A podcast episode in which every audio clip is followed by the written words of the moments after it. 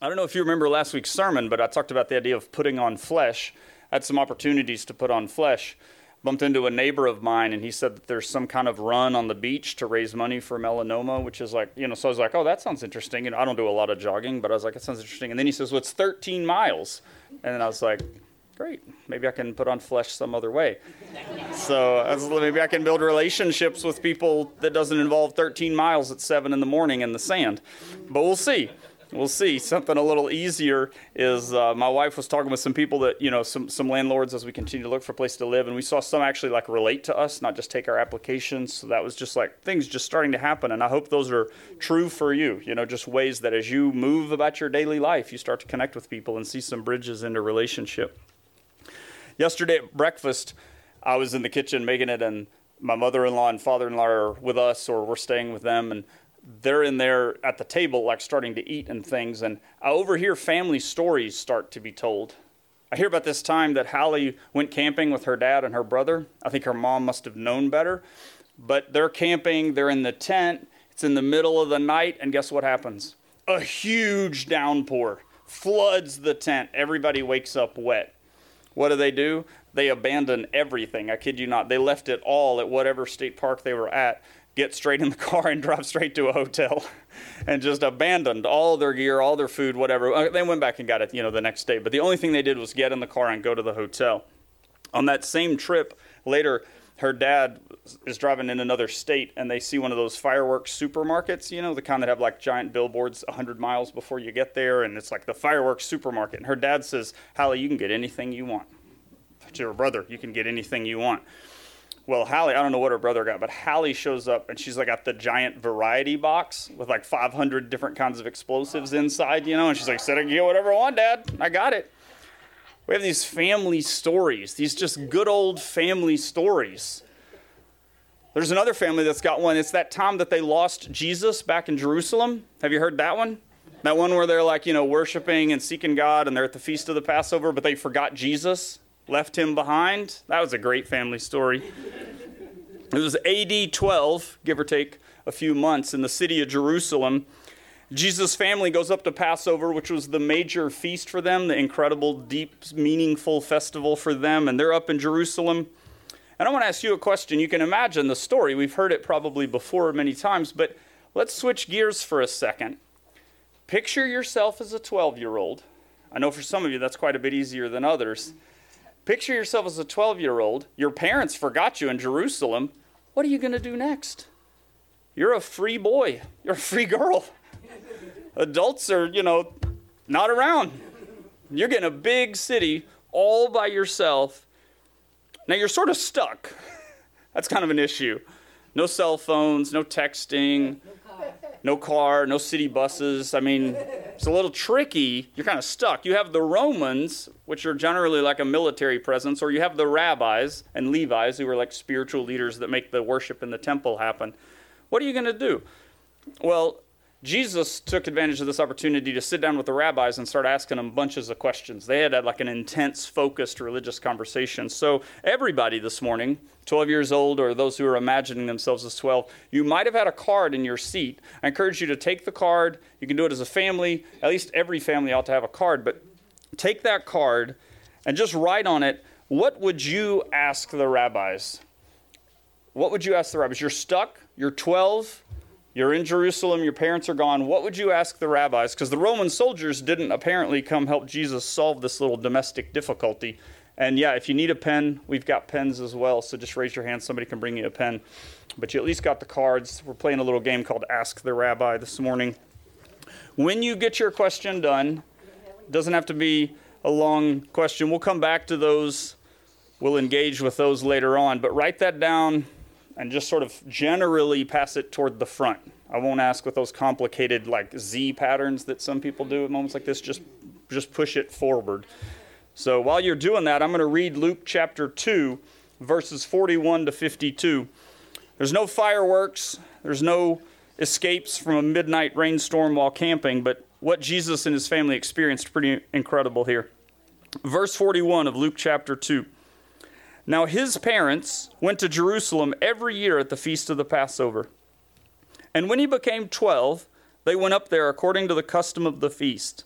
And as they were returning, after spending the full number of days, the boy Jesus stayed behind in Jerusalem, but his parents were unaware of it. But supposed him to be in the caravan and went a day's journey, and they began looking for him among their relatives and acquaintances. When they did not find him, they returned to Jerusalem looking for him. Then, after three days, they found him in the temple, sitting in the midst of the teachers, both listening to them and asking them questions. This is why you get to write down Ask a Rabbi. And all who heard him were amazed at his understanding and his answers. When they saw him, they were astonished, and his mother said to him, Son, why have you treated us this way? Behold, your father and I have been anxiously looking for you. And he said to them, Why is it that you were looking for me? Did you not know that I had to be in my father's house? But they did not understand the statement which he had made to them. Any of you can appreciate that, I'm sure. And he went down with them and came to Nazareth, and he continued in subjection to them. And his mother treasured all these things in her heart. And Jesus kept increasing in wisdom and stature and in favor with God and men. Let's take a moment and pray. Father, every one of us are in a family. Every one of us have a mother and a father. Every one of us have got extended relatives, and here we are as a church using the idea that we are a family. And every one of us have come into a building at a certain time in a certain place for the purpose of worship and growth and reading your word and praying. And we're all we're all mixed together. And our families, even if they're not in the room with us, they come into the room with us. And some of us have our families in the room as well. And we find ourselves at some moments that can turn into family stories. But we need your leadership and your guidance along the way. There's something you want to teach us this morning. There's something you want to say to us this morning, and we invite you, Holy Spirit, to continue doing that, to continue allowing us to connect with you, to sit with you, to be around you, and for you to be moving and working and teaching in us. It's in your name we pray. Amen.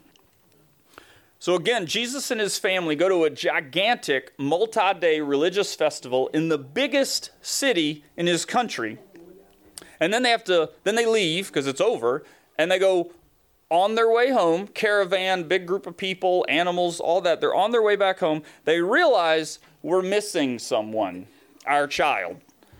We got to go back, which is, you know, the first of many good decisions in this Bible passage. They go back, and I don't know if you've been to Jerusalem before or studied it, but to get to Jerusalem from pretty much anywhere in Israel, you have to go uphill. So now they're walking back. They're going uphill and they have to make this journey back there. I call that hiking, by the way, not to discourage you from Tuesday. I encourage you to go. But they have to hike uphill for days to get back to Jesus. And then when they finally find him, he says, Did you not know I had to be in my father's house? Now, I don't know your mother that well, but I know mine pretty well. If mine had been looking for me for a few days and had to hike uphill in the heat to do it, my first words back to her would probably not be, Did you not know? Like, that's not the great way to like start conversations with my mothers. They've been looking for him for days, and out of his mouth comes this audacious answer. And I realized as I thought about this, I was like, I don't have these incredible memories of being 12 years old. I don't know about you, but my 12 year old experience was like fairly ordinary stuff. I don't have these like big stories I can't, you know, wait to tell you about being 12. And I realized why as I was thinking about this passage. I wasn't driving my parents crazy. I should have been doing what Jesus was doing, right? That's the point of scripture, isn't it? Drive your parents crazy.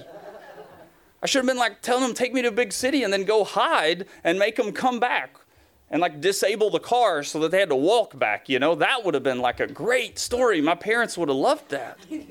Would have been awesome. When Jesus says, How did you not know that I had to be in my Father's house? It reminds me, don't, don't you think that sometimes younger people amaze us with their self awareness and then simultaneously shock us with the fact that they're still like young, that that's not like this growth process is not over with? You can, I'm going to look down, but I'm just going to say, stop looking at people in your family right now. Because they can shock us with their immaturity and then amaze us with how like wise and self-aware and mature they are and you're like what is going on? Well, we see here Jesus going from being a 12 year old, you know, he's going to become the Messiah, but he's on this growth path. And there's three things that come up for this family that I think have important influence for us today. The first is the family had a lot of training. We'll go through that. Secondly, they had a serious transition. And lastly, they had a deep treasure. First of all, going to Passover was training. The scriptures say in verse 41, it says his parents went to Jerusalem every year at the feast of the Passover. And this isn't just tradition. They weren't just out for a family hike looking to have fun and like we go, you know, we, we just hike up to Jerusalem every year. It wasn't Mount Washington. They were saying, we're going to Jerusalem to worship as a ritual of our own family, as a tradition. This was training for them. And I found this resource from Ligonier Ministries that said, like, what's going on at 12? Because they don't tell us what happened when Jesus was 11. They don't tell us 13, 15, 16. All these years they're going up there. But at 12, what Ligonier Ministries said would happen is the family took their child around because at 13 they were going to be able to be an adult and they would enter into the worship community as an adult and they would learn at 12 oh this is what's going on. The priests stand up at this point. The rabbis do this. These are these leaders. These are those people. You stand here. You sit there. This is the temple. Because you know you've probably seen like there's a three part division of the building itself in the temple. So they had to learn all this stuff and there's animals involved and everything else. So they wanted to sort of acclimate the 12 year old to that. And that's part of what we have as a mindset behind the family service here it's been going on a long time, but I'm learning like, oh, we, the, children, except for mine, stay down here and they learn and they grow and they hopefully benefit from the experience. But for all of us, what this passage is showing is we can be fruitful learners. We can bring other people along. There's an element of letting other people get exposed to this environment. But even for all of us, we're being fruitful learners in this place. We're starting to learn. We're starting to grow. We're starting to understand, or we're continuing to do it. And we know this all the time. It, you know, you're never too young to learn, you're never too old to learn. That kind of message is out there. But Scripture goes beyond that. It says we can be a learner who acts on what we're learning. We can do something with what we're learning. We can obey differently, or it's it's training. This going up to Jerusalem every year is training. And I would ask you this morning, what training do you have in your family life? Not just traditions. Traditions are great. I'm all for traditions. Those are fine, but what kind of spiritual growth training do you have that you're doing regularly together? Are you training yourself for godliness? We're going to find out why this is so important as Jesus' family continues to navigate their time in Jerusalem. But a former pastor of mine, Andre, asked some helpful questions. He, he, would have his sermon on Sunday, and then at the end of his sermon, he'd have these questions What did I learn about God today? What did I learn about myself today? Do I have a need for God to meet? What's another thing I can do next? There's all kinds of like resources available for this. I'm just throwing out a few. What I learn about God or myself, and do I have a need or do I have a next step of action to take? God's working in this 12 year old to create the Savior of the world, the bread of life, the resurrection and the life, the hope of the nations, the light of the world.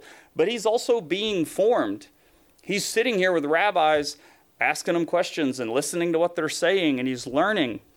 And when he's asked about this, he says, Did you not know I had to be about my father's business? Some translations say, Did you not know that I had to be in my father's house?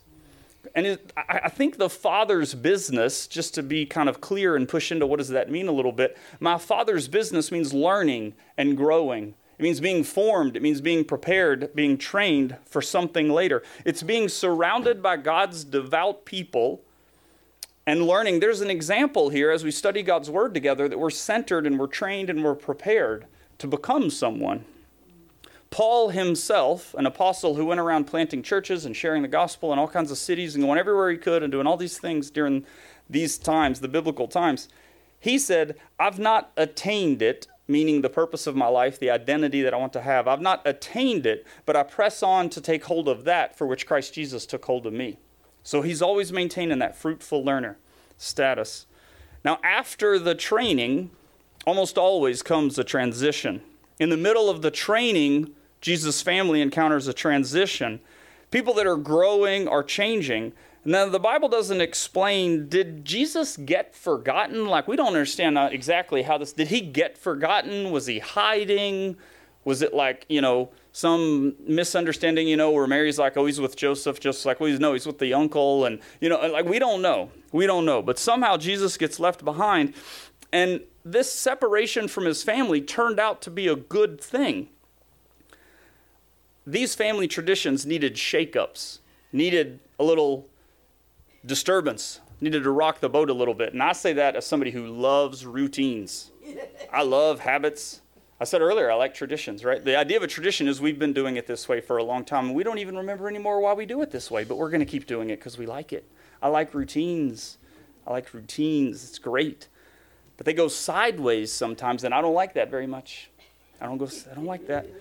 Joseph and Mary had a groove as parents. We've been doing it for 11 years. It's Passover. We're Jewish. It happens every year, same time. We know the meaning, we know the story, we understand what we're retelling. We're going to pass it on to our kids. We're going to Jerusalem again, uphill, you know, all that, right? We've done it 11 years.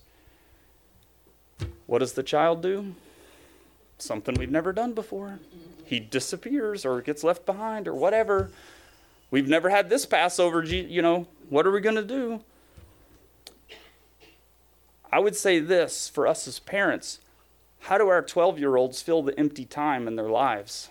Like, just kind of observe from the background, like, what happens when these, these routines of ours get kind of sideways and that child has like unstructured time? What do they fill it with? Because I think it clues us in a little bit. What are they ready for or what do they need? Where are they going? And to those of you who are not parents, I would say, if you're children, I would just say this is kind of true for you too. I hope your parents don't leave you today in Hyannis or take you to New York or you know Chicago and like leave you for a few days. But if they did, what would you fill your time with? What would you pursue? What would you try to learn? Because you'd be in your own groove thinking about whatever you want in the big city and whatever's a good time for you and kind of how you live your daily life as a child. And then disruption comes in. That's an opportunity. Jesus wasn't an 11 year old anymore. He didn't do the things he did then. He suddenly had a new opportunity. And it's a little uncomfortable, maybe, for him and for everyone else, but it's a growth chance. So I say again, you know, if your parents left you somewhere, what would you do? How would you spend your time? What would draw your attention? Where do you want to be spiritually? What would you ask people around you? How would you pray or connect with God while you were lost? So let's play the Ask a Rabbi game. Did everybody remember which direction is forward? I got one card here. That's not a good sign. Just one card. So pass them forward if you haven't yet. We're going to play Ask a Rabbi. Thank you. Sorry to those of you who are on Facebook. We will uh, send them along. Thank you. Thank you. Hey, a volunteer. I didn't even ask, but thank you. Oh, you got a bunch of them. All right, let's see what some of these. Oh, here we go. We may not get through all of these. I love that you participated, but this is your chance right here. Ask a rabbi. Full disclosure I am not a rabbi, so I will not be answering these questions. I'm not a rabbi. I don't know a rabbi. But if you do, we can keep these and take them. Question number one What led you to become a rabbi? Number another one, why are the Romans in control? What can be done to change that? Why did God make mosquitoes? Always, always a question. Always a question. How can I find my parents? Now, there's a practical thinker. There's a practical thinker. Who do you think the Messiah is? That's another good question. I would have loved that. Would have stirred up some conversation. Let's see. I need a place to stay. Can you help me? Another, see, this is what's good. Strategic thinking. Strategic thinking. Deal with your practical needs first. Whoever came up with those questions, you should go hiking on Tuesday. Just saying. Where oh oh okay, where is your joy? Are you happy? That's a really good question too. I'm curious. How do I find my family? Good thinking. Can you build a swimming pool in Nazareth? Signed Jesus. So that's very good.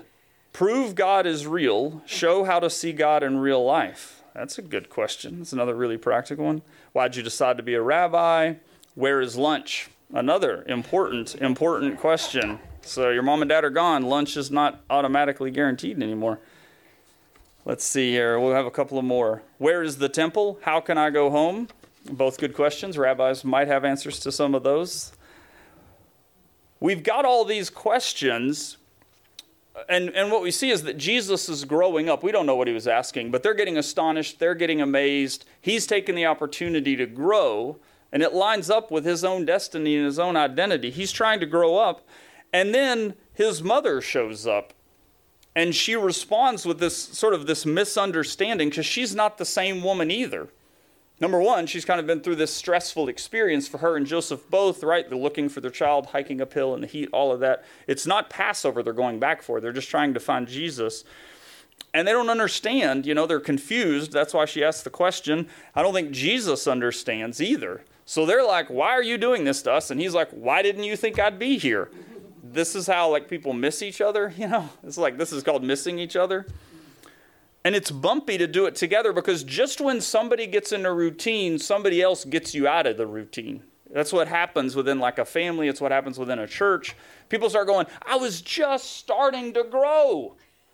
I was just starting to make spiritual progress. I'm going in a new direction. You're messing up my mojo here. I'm following him. Like, you got to slow down, back off, speed up, right? Family moments get a little chaotic. I wanted to suggest just a few things that I think help with this as I reflected on what did Mary and Joseph and Jesus do. I think one thing that's really helpful in these kind of moments is just ask who's responsible for what? Because people that have start to have a little bit of agency, people who start to have like people in adolescence, adults, of course, like who's who's actually responsible for what? You know, was Jesus supposed to keep up with himself? All that kind of stuff got to get worked out. Was it his parents who should have checked? Was it Joseph? You know, whatever. Who's responsible for what? And chances are there's some shared responsibility, but who's responsible for what? Number two is everybody taking their responsibility without anxiety for somebody else. Because it's easy to start feeling like, well, I told you to do that. Well, I don't know. I wanted him to do this and I wanted him to do. Well, am I just taking my own responsibility without worrying about whether somebody else is taking theirs? You can still talk about it, but you got to watch the anxiety meter. I don't know about you, but I try to have an anxiety meter and pay attention to when I'm getting worked up. Number three is everybody constructively sharing their feelings and thoughts. Does everybody get a chance to talk and be heard? A joke about like what I wouldn't say to my mother if she'd been looking for me for days, but at the same time, I got to give Jesus credit that he's like, well, didn't you know this is where to be? Because you've been teaching me for 11 years to come up here and listen to these rabbis and be in this building. So I'm kind of doing what you told me to do, you know? Like I think I did the right thing. There's some kind of interplay going on there, and I think the family gets it right. She says what she's feeling, he says what he's thinking. They're talking through it. It reminds me of the way that tree branches grow when they're reaching for the light. Tree branches always it's just like this bizarre thing the, the routine structured per, way of my brain is like just grow in a straight line. Just like just up out straight lines straight lines. You know geometry was a great class for me to take algebra not so much.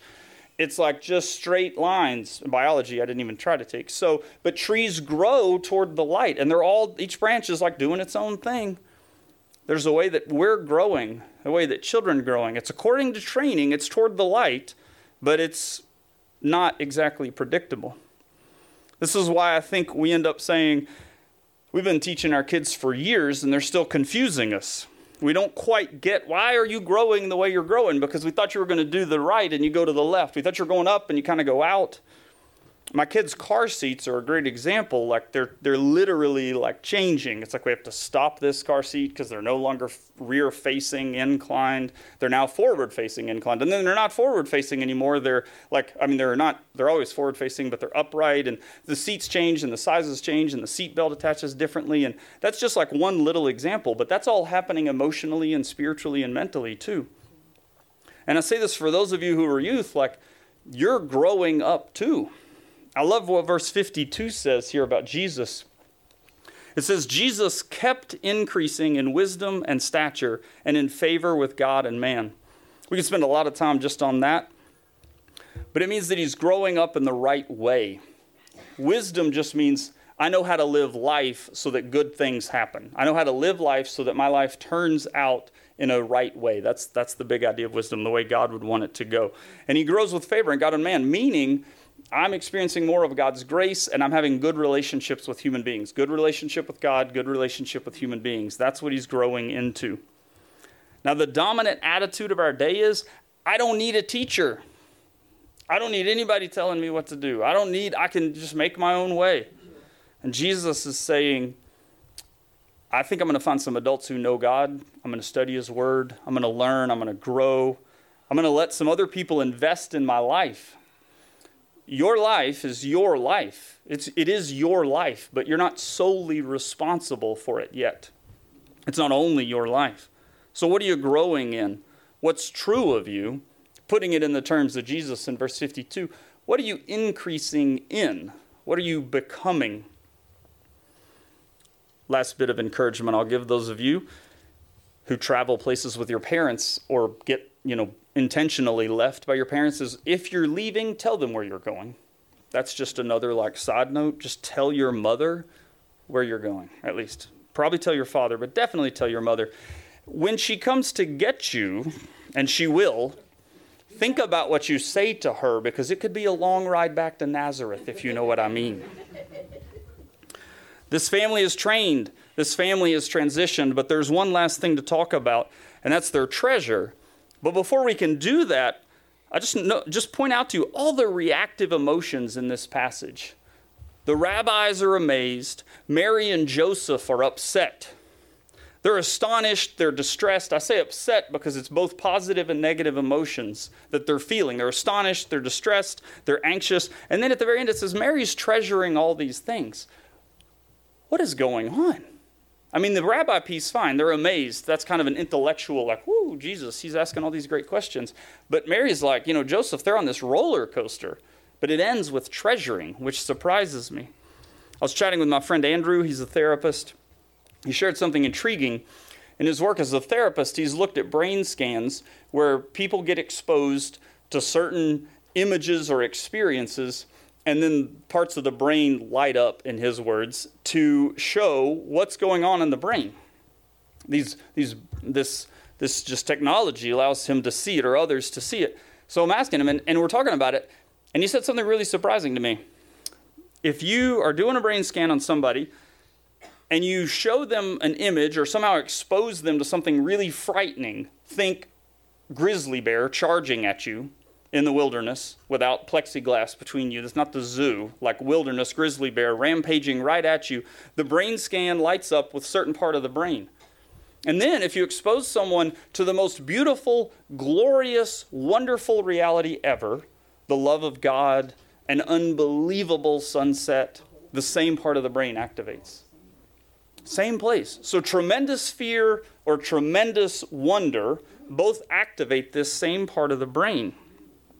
So I think he was saying that's why Mary can shift in this passage from astonished to greatly distressed, because it's probably the same part of her brain getting activated. But, and, and to which I agree with him, but most of us aren't quick to treasure that kind of experience. Most of us aren't like, whew, that was a great, amazing roller coaster. From hunting for my child in the largest city in my country to, man, I'm treasuring this. Wasn't this wonderful? How does this become like a good old family story so fast? Well, I think it's part of the answer is to just remember what you treasure. Part of it's just time, I think, but part of it's holding on to what's priceless in your family. Some of it might be those questions I shared earlier who's responsible for what? Is everybody talking about what they feel? Are people going back and forth in a respectful conversation? That's part of it.